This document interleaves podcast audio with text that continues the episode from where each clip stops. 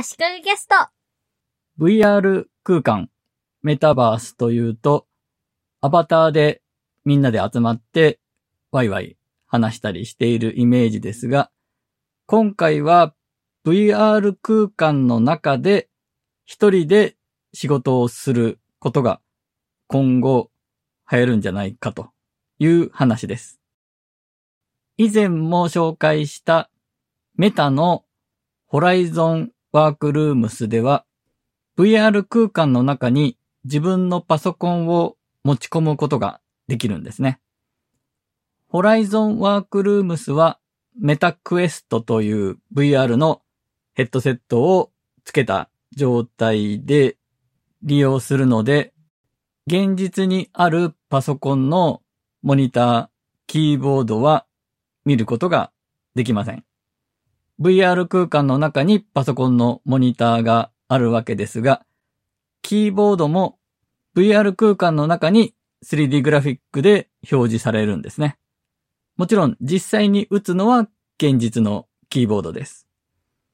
これやったこと私はないので何とも言えなくて申し訳ないんですが、普段普通にブラインドタッチをしている人にはそれほど気にならずにキーボードを打つことはできるんじゃないかと推測しています。そして、モニターなんですが、VR の世界の中にあるので、現実のモニターよりも大きく表示させることができるんですね。現実の MacBook の画面は14インチでも、Horizon Workrooms の VR 空間の中では27インチぐらいとかの大きいモニターで作業をすることができるらしいです。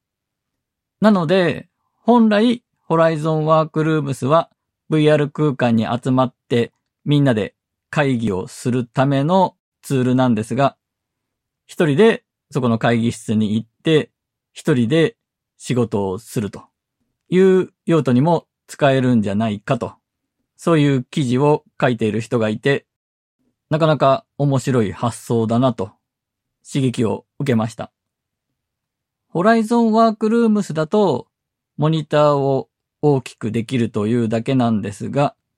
イマースドという別なツールを使うと、VR 空間にパソコンを持ち込んで、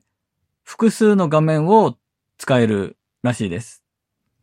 無料版では2つのモニターまで増やすことができて、有料版だと5つまで増やせるそうです。このイマースドも VR 空間で一人で作業をする用のツールというわけではなくて VR 空間で会議をしたりとかするツールのようで有料版だとホワイトボードを使ったりとかそういう機能もあるらしいです。一人で VR 空間で仕事をするときにもホワイトボードはあったらあったで便利そうな感じがしますね。このイマースドを使えば VR 空間の中で複数のモニターを使って作業ができるので、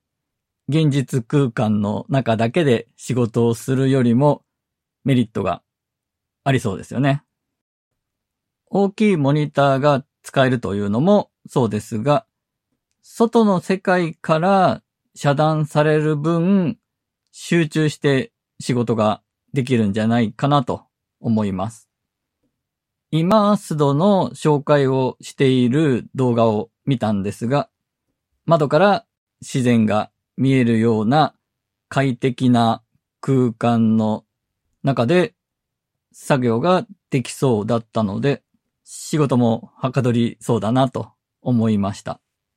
ある意味ワーケーションですよね。VR ゴーグルを被ればもうその先はワーケーションみたいなことを思いました。リアルな世界の中においてもパソコンがラップトップなど持ち運べるものなら家の中のどこに行っても VR の世界の中の快適な空間で大きいモニターをいっぱい並べて仕事ができると。あるいは出先でもカフェの中とかで VR ゴーグルを被る勇気があれば、どこでもその快適な仕事環境を持ち運べるわけですね。持ち運べるモバイルディスプレイというジャンルの商品が最近それなりに人気なんだと思うんですが、VR ゴーグルがあればそんなのいらないという考え方もできますね。VR ゴーグルのメタクエスト2は4万円弱くらいしますが、大きいディスプレイの代わりにも、モバイルディスプレイの代わりにもなると考えると、それだけでも安いもんじゃないかと私も思ってきました。夫婦ともテレワークで同じ部屋で二人で仕事をしていると集中できないという夫婦の救世主にもなるんじゃないですかね。夫婦二人で七八万円くらいで解決できるんだったらお安いものですよね。じゃあデメリットはないのかというと、私が読んだ記事では、ゴーグルがやっぱり重たい。ずっと長時間つけてるのにはやっぱり向かないので、その辺が問題ですが、逆にそのくらいだと。今後、ゴーグルが軽くて、ずっとつけてられるようなものになれば、他に大きなデメリットは感じられない的なことを書いていました。実際にやったことがない私が気になるのは、目の疲れとか 3D 酔い的なものはどうなんだろうなということです。あと、家族がいる環境の中で一人 VR ゴーグルをつけて一人の世界に入ってしまってるというのがちょっと家族に与える印象が悪いんじゃないかなとも思いました。まあ VR での会議とか VR チャットで遊んでるとか、そういう時と違って声を出すわけではないので、周りの人間の慣れの問題かもしれないですね。先ほど VR 空間の中で綺麗な景色の中などリラックスできる環境で仕事をができるのでワーケーションみたいだと言いましたが、実際のワーケーション施設や観光地などを VR 空間に作って、そこで仕事をしてもらうと。バーチャルワーケーション的な企画も面白いかもしれません。先に VR 空間で体験してもらうことで、実際に現地に行きたいなと思ってもらえるような取り組みですね。VR で体験して、やっぱり現地に行きたいなと。実際に何か体験したり、美味しいものを食べたりは現地に行かないとできませんからね。ビデオ会議ではバーチャル背景として自分の背後に好きな景色であったり、こういうところで仕事がしたいなという空間であったりを背景にすることができましたが、VR 空間で仕事をするときは、バーチャル前景ですね。前の景色ですね。この前の景色が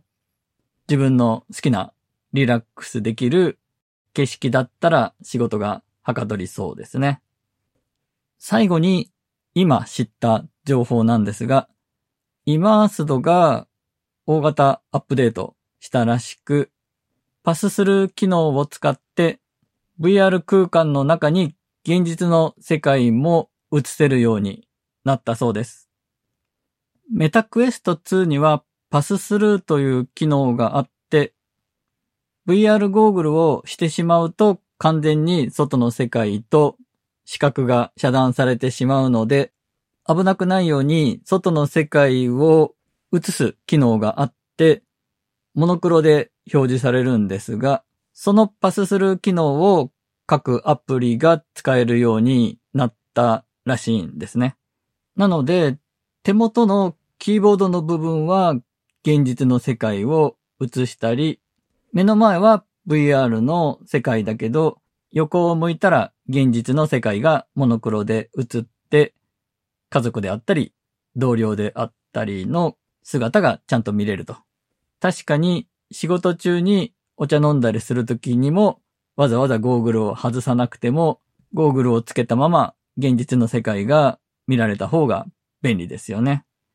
ということで VR ゴーグルをかぶって VR 空間の中で一人で仕事をするということに可能性を感じているという話でした。